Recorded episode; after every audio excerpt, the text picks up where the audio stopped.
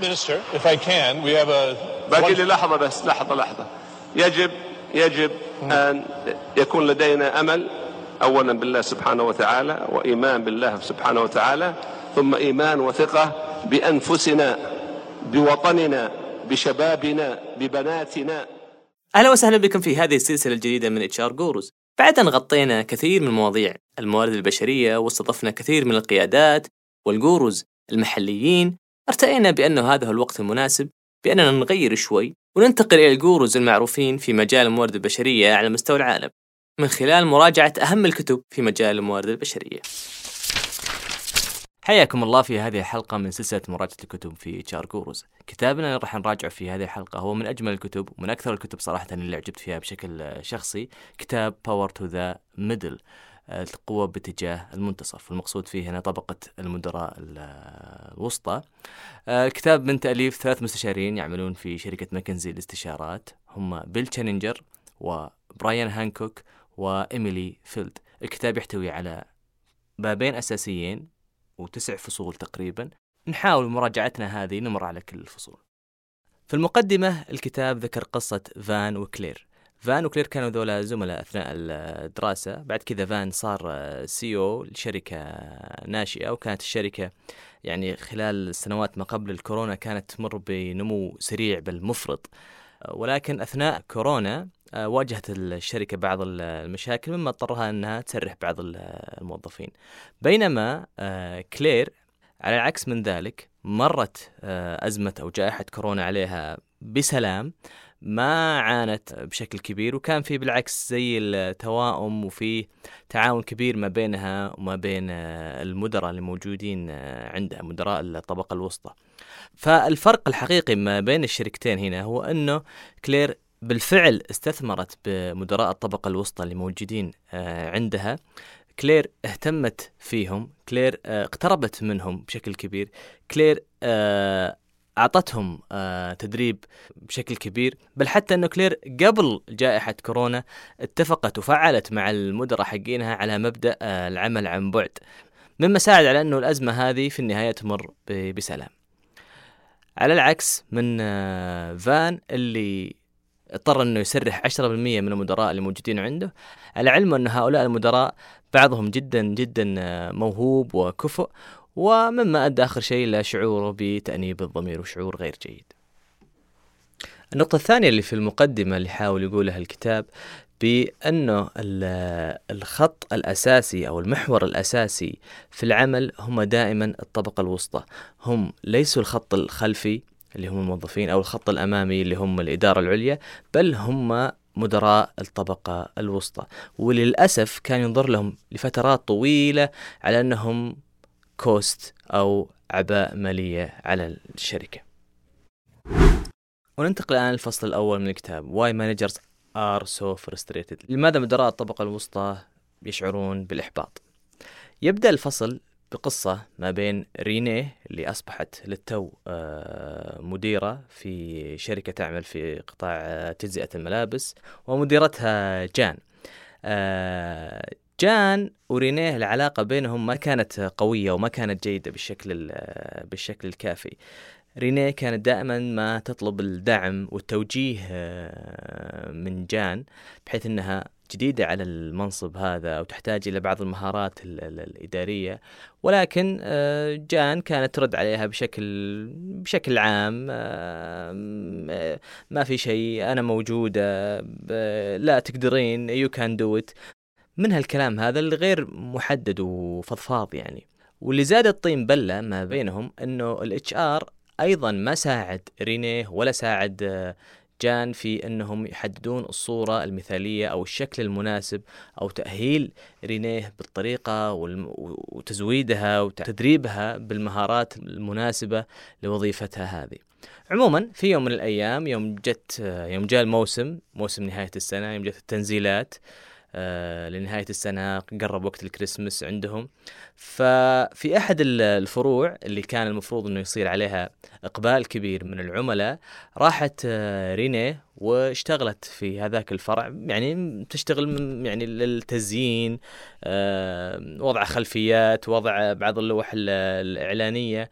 وهنا يعني رينيه لأنها يعني هي لحالها وفي يعني خضم الحوسة هذه كانت مع أحد أعضاء فريقها يشتغلون في التلصيق الأمور هذه. فكانت تشتغل رينيه هنا بحد الأدوات آه، شيء كذا زي زي المقص. وهي مع الشغل والحوسة كذا جرحت آه، يدها بشكل آه، كبير. يعني سببت فعلا جرح عميق ليدها ولكنها ما قدرت يعني إنها تصرخ ولا تتألم قدام الناس وكذا. فهي بس كذا اللي مسكت على نفسها وبس إنها حاولت إنها تخرج بسلام من المكان هذا وتروح وتشوف مشكلة يدها. بعد كذا عاد يوم انتهت ورجعت إلى بيتها قاعدة تفكر بينها وبين نفسها آه يعني في كل شيء صار اليوم. آه وش صار؟ ليش هذا كله صار؟ ليش هذه الدراما كلها موجودة؟ وتوقع وش صار آخر شيء؟ بالضبط هي قررت أنها تترك الوظيفة. بعد كذا الكتاب ينتقل إلى فقرة ignoring the most important role أو تجاهل الدور الأكبر للمدراء. فالكتاب هنا يقول لك أنه الدور الحقيقي للمدراء لأي مدير هو استخراج أفضل ما في الموظف. فالمدير المفروض يلعب ثلاث أدوار أساسية. دور الكوتش المرشد أو دور ال navigator الملاح أو الموجه للموظفين و أيضا دور ال connector دور المسهل أو الموصل أو اللي يربط بين عمل الموظف والأهداف العليا للإدارة. ويحط مجهودات هذا الموظف to channel أو يحط هذه المجهودات في القناة الصحيحة اللي تساهم بتحقيق الأهداف العليا للمكان. والإشكال الحقيقي هنا إنه ال executive leaders القادة التنفيذيين آه، غير واعين بهذه الأدوار الثلاثة الرئيسية للمدير وإنما مدراء ال middle managers آه، هذولا يعني هم كل شيء صراحة. يشتغلون آه، شغلتهم يشتغلون شغلة ال front line يشتغلون شغلات HR يشتغلون مرات شغلات support finance اي آه، شغلات ثانية. فقلنا هنا إن غياب الوعي لدى القيادة التنفيذية هو الإشكال والمشكلة الحقيقية. لكن أيضا في دراسة لماكنزي على 700 مدير ذكرت الدراسة بأن 42% من هؤلاء المدراء المشاركين في الدراسة غير مؤهلين وغير جاهزين وغير قادرين أصلا على قيادة الأفراد أو ما عندهم آه، أو أنهم غير جاهزين لل people management أو قيادة أفراد آه، في فرق العمل. شفت قصة رينيه هذه اللي صارت؟ رينيه ترى مثل رينيه هذه ترى مهب لحالها بل هي تمثل شريحة كبيرة من المدراء اللي للتو آه وصلوا لمنصب آه مدير. وهذول الشريحة وش مشكلتهم آه الأساسية؟ أو همهم الأساسي أو النقاط اللي فعلا concern them تتلخص بالنقاط التالية. النقطة الأولى هو كيفية حماية آه، فريقي من المشاكل ومن الأمور اللي ممكن يواجهونها في الشغل وخاصة اللي تتعلق بالإدارة العليا.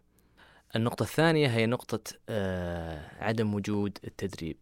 هم المدراء ذولا يحتاجون إلى تدريب ويعرفين أنهم حتى التيمز والفرق اللي عندهم تحتاج أيضا إلى تدريب ولكن هذا التدريب لا يعطى لهم وغير موجود لهم.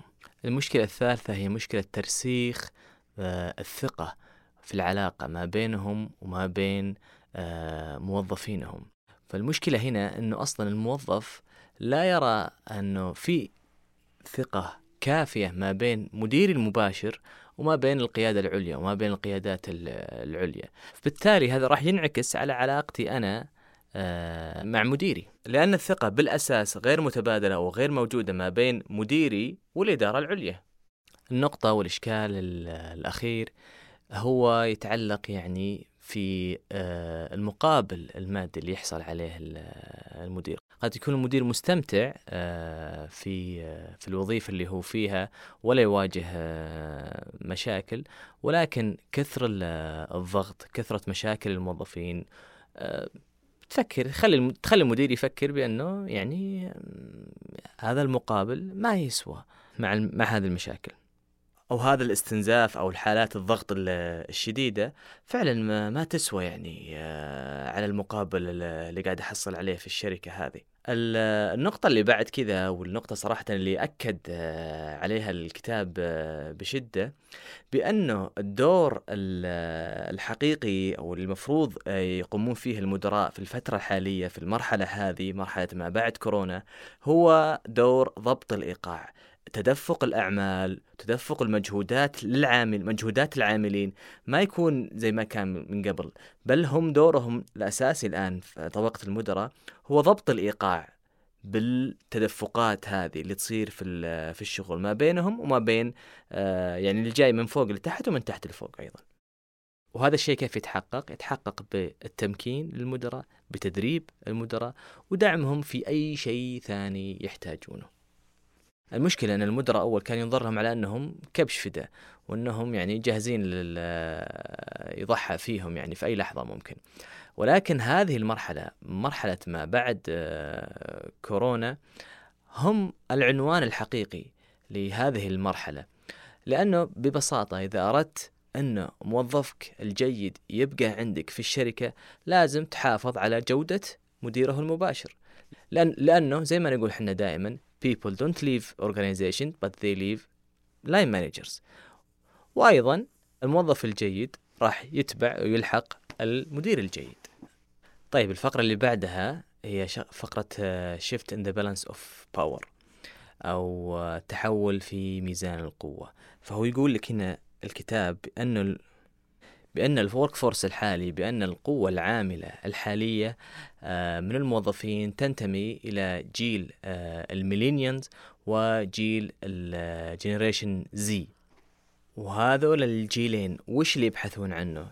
يبحثون عن أمرين flexibility مرونة وإيتونومي تمكين وهذا بحقيقة يعني أدعى للاهتمام أكثر وأكثر بطبقة آه، المدراء لأنهم هم اللي كونكترز هم اللي يربطون ما بين الجيل هذا وجيل القيادة التنفيذية اللي هو جيل أكبر منهم بالعمر. طب خلينا نتكلم بشكل محدد هنا ونسأل أنفسنا إيش هي المهارات؟ إيش هي الجدارات؟ إيش هي الإمكانيات اللي فعلا يحتاجها المدراء عشان يقومون بمهمتهم آه، بشكل آه، ناجح وسليم؟ واحد emotional intelligence الذكاء العاطفي. اثنين resilience أو التعايش والمصابرة. ثلاثة التكيف. أربعة المهارات الفنية آه، في في الفانكشن أو في الوظيفة اللي هم فيها. أيضا التفكير النقدي. وكذلك أيضا أنهم يكونون منفتحين دائما على التغيير. أيضا القدرة على النظر للصورة الأكبر. وختاما آه إمكانية التعامل مع جميع أنواع الموظفين يعني زي ال part time وال full time outsource إلى آخره. ننتقل الآن للفصل الثاني من الكتاب A look at the forces that get us here نظرة حول الظروف اللي أوصلتنا إلى هنا. الكتاب هنا يسألك سؤال وش اللي خلانا نوصل للمرحلة هذه؟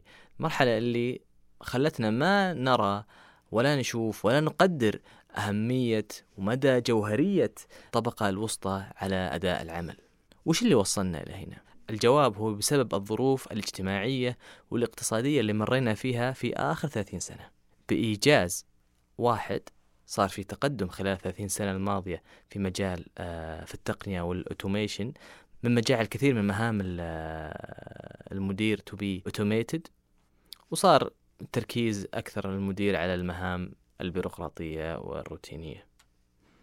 السبب الثاني هو حالة آه، الحرب على المواهب أو talent آه، war زي ما يسمونها هو بصراحة لأنه كانت الحرب هذه زي ما تقولون يعني زي ما تقول كانت مفتوحة بين الشركات فكان هذا العدد من المدراء الموهوبين أو هذه الشريحة من المدراء الموهوبين كثيري الانتقال ما بين الجهات. مما سبب مشكلة كبيرة للصف الثاني من الموظفين صف يمكن الخبراء أو الأخصائيين من أنهم يؤهلون لشغر وظيفة المدير. السبب الثالث هو يمكن مرتبط بشكل كبير أو نتيجة للسبب الثاني إنه هؤلاء المدراء الموهوبون هذول اللي تكلمنا عنهم آه، أثناء الأزمة كانوا كبش فداء. لأنه رواتبهم عالية جدا وكانت الشركات أثناء أزمة كورونا تبحث عن تقليب الموارد فتم التخلص منهم.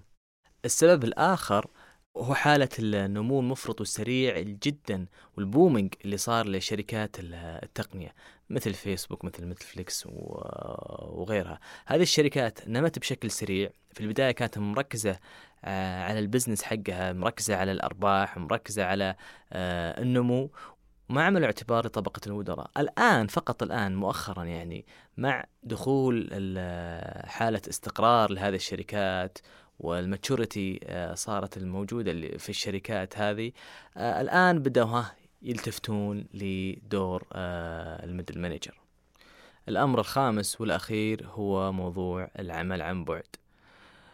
ويعني كلنا يمكن نعرف كم هو يعني جدلي هذا الموضوع بين الموظف وبين الشركة. الموظفين من هذا الجيل يعني يتمنى أنه فعلا يقوم بالعمل هو في بيته وهو في الكافي. ما يحتاج ما يحتاج فعلا أنه يروح بنفسه إلى مكان العمل. وهذا الشيء له عواقبه طبعا اللي يمكن لسه حتى الآن ما بينت آه، أو ما اتضحت بشكل نهائي. خلاصة هذا الفصل أنه المدير الناجح لازم يكون عنده أمرين أساسيين. رقم واحد هو مهارات فنية في الفانكشن أو في الوظيفة اللي هو فيها تخليه متمكن منها. الأمر الثاني هو مهارات الإمباثي والتعاطف مع الموظفين. وهذا هو اللي يحتاجه هذا الجيل. الفصل اللي بعده هو The Case of Staying in the Middle حالة البقاء في الطبقة الوسطى. يبدأ هذا الفصل آه، بقصتين بقصة آه، ماركوس وكيلزي. ماركوس شخص حصلت له فرصة وجاء عرض بأنه ينتقل من آه، الطبقة الوسطى للمدراء إلى الطبقة التنفيذية ولكنه رفض لأنه يحب المهام حقة المدير الأساسية اللي قلناها connector coach و navigator بالمقابل آه، كيلزي آه، كانت آه، مدير وجتها فرصة للانتقال إلى وظيفة تنفيذية وقبلت بالفرصة هذه. ولكنها بعد ست شهور حست أنها فقدت اهتمام وشغفها بالوظيفة واللي خلاها آخر شيء أنها تترك الوظيفة. طيب النقطة الآن أنه إحنا الحين متفقين على مدى أهمية ومحورية دور المدير. ولكني أنا كاندفجوال كأي شخص أبغى أيضا أحس أني أترقى وأستفيد. أنا ما أبغى أبقى على هذا المستوى المادي طول عمري. فالكتاب يعطي حل جميل هنا.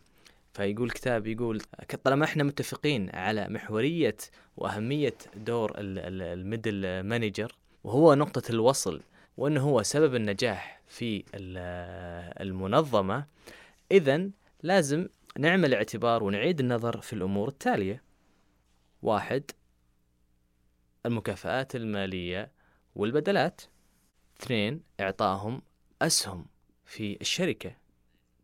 ثلاثة تشجيعهم وترغيبهم في الوظائف اللي هم يقومون فيها بإعطائهم بعض الميزات اللي قد لا تعطى إلا للإدارة التنفيذية. زي مثلا بعض ال allowance المعينة.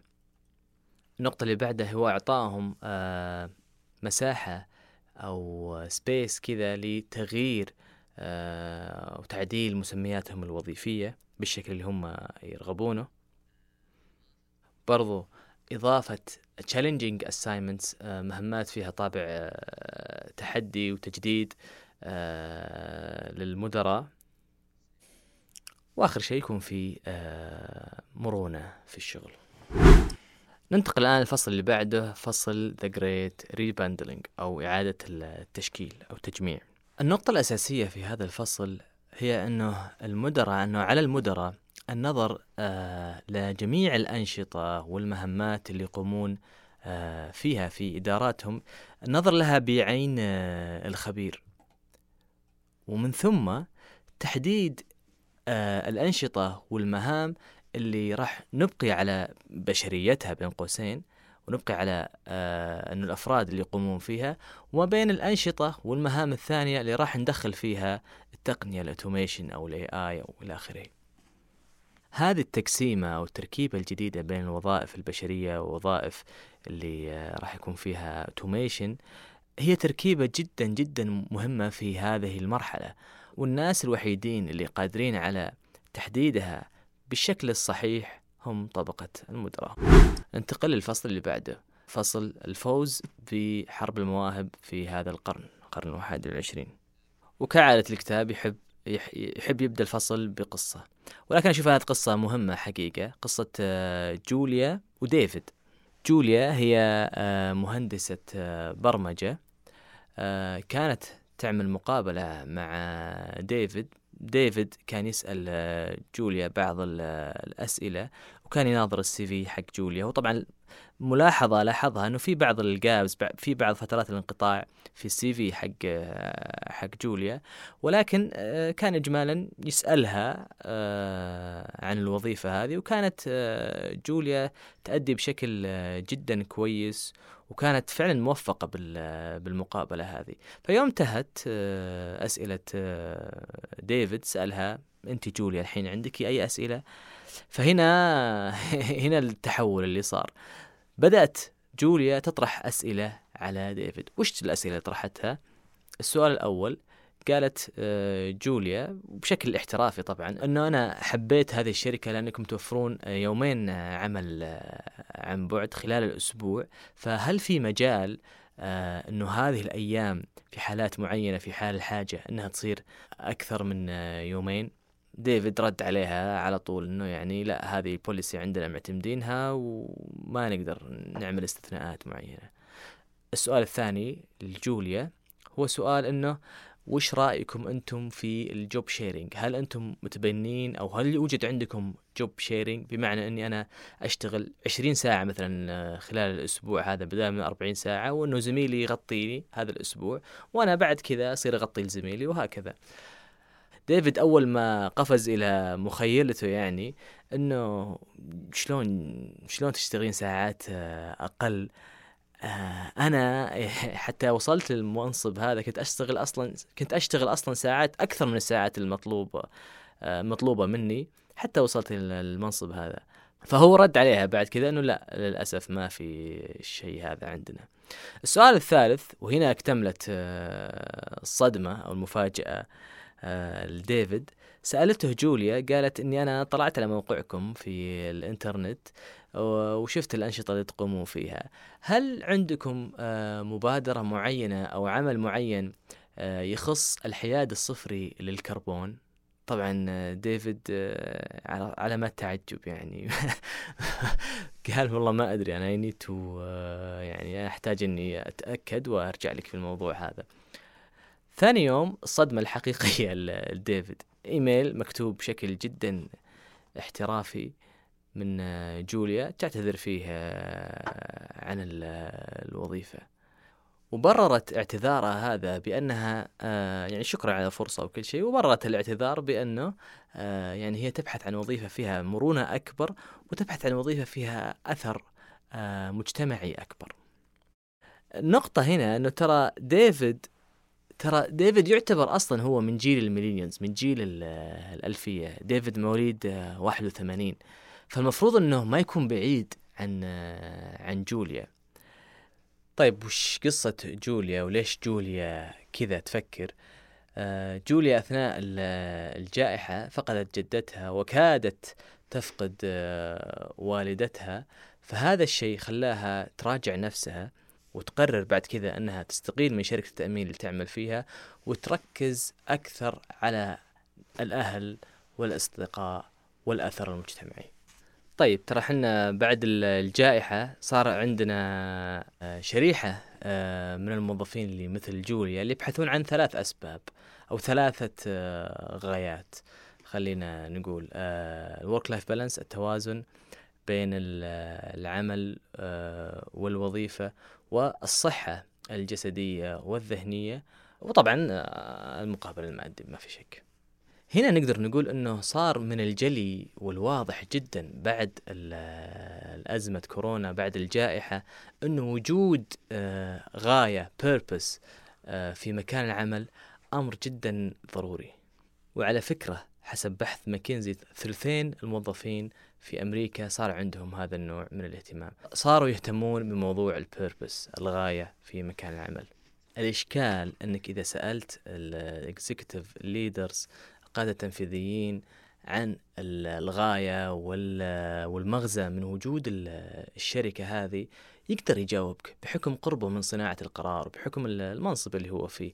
ولكن الموظف آه، بعيد عن هذا ما عنده أي تصور آه، عن غاية هذا البزنس والأثر اللي ممكن يسويه سواء على القطاع اللي هو فيه على المجتمع على الدولة. أحد المؤشرات اللي لازم تلتفت لها القيادة وكذلك آه، طبقة آه، المدراء هو إلى أي مدى الوظيفة اللي يقومون فيها الموظفين transactional أو آه، معتمدة بشكل كبير على العمليات. إلى أي مدى هي transactional وبعيدة عن العاطفة. لأنه كل ما زادت ال transactions كل ما زادت العمليات في هذه الوظيفة كل ما ابتعدنا أكثر عن موضوع ال purpose عن موضوع ال empathy عن ال compassion ننتقل الفصل. Melding performance and purpose المزج ما بين الأداء والغاية.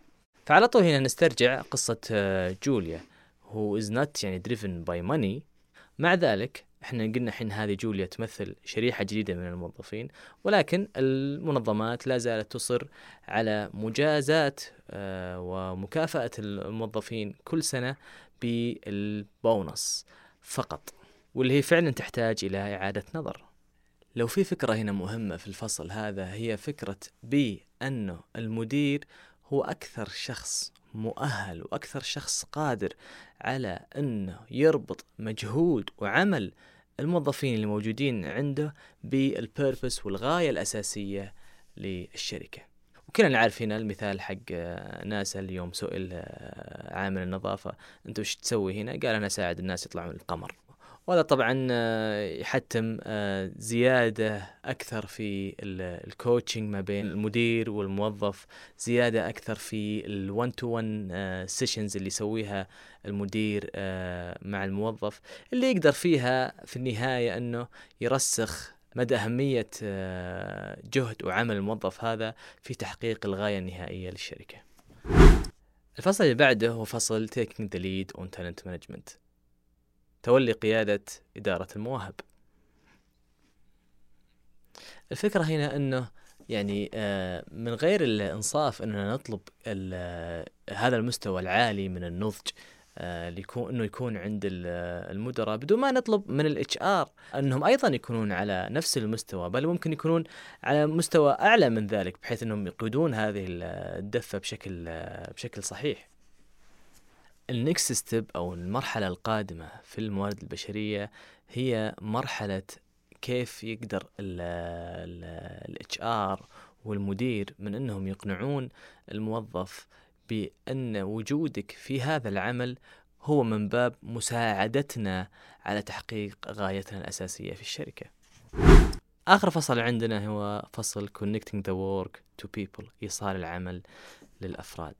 آه، الفصل هذا يعني كعادة الكتاب آه، ذكر قصة قصة موظفة اسمها أوليفيا. أوليفيا تعمل كمديرة آه، فرع. معروف عنها أنها موظفة جيدة ومميزة في العمل وكفء ولكن خلال آخر ست شهور من عملها أوليفيا صار عندها دروب كبير في الأداء في أداء الفرع وأداء أيضا الموظفين اللي عندها. فمديرها استدعاها المكتب وكانت يعني أيضا أوليفيا خايفة من الاستدعاء هذا.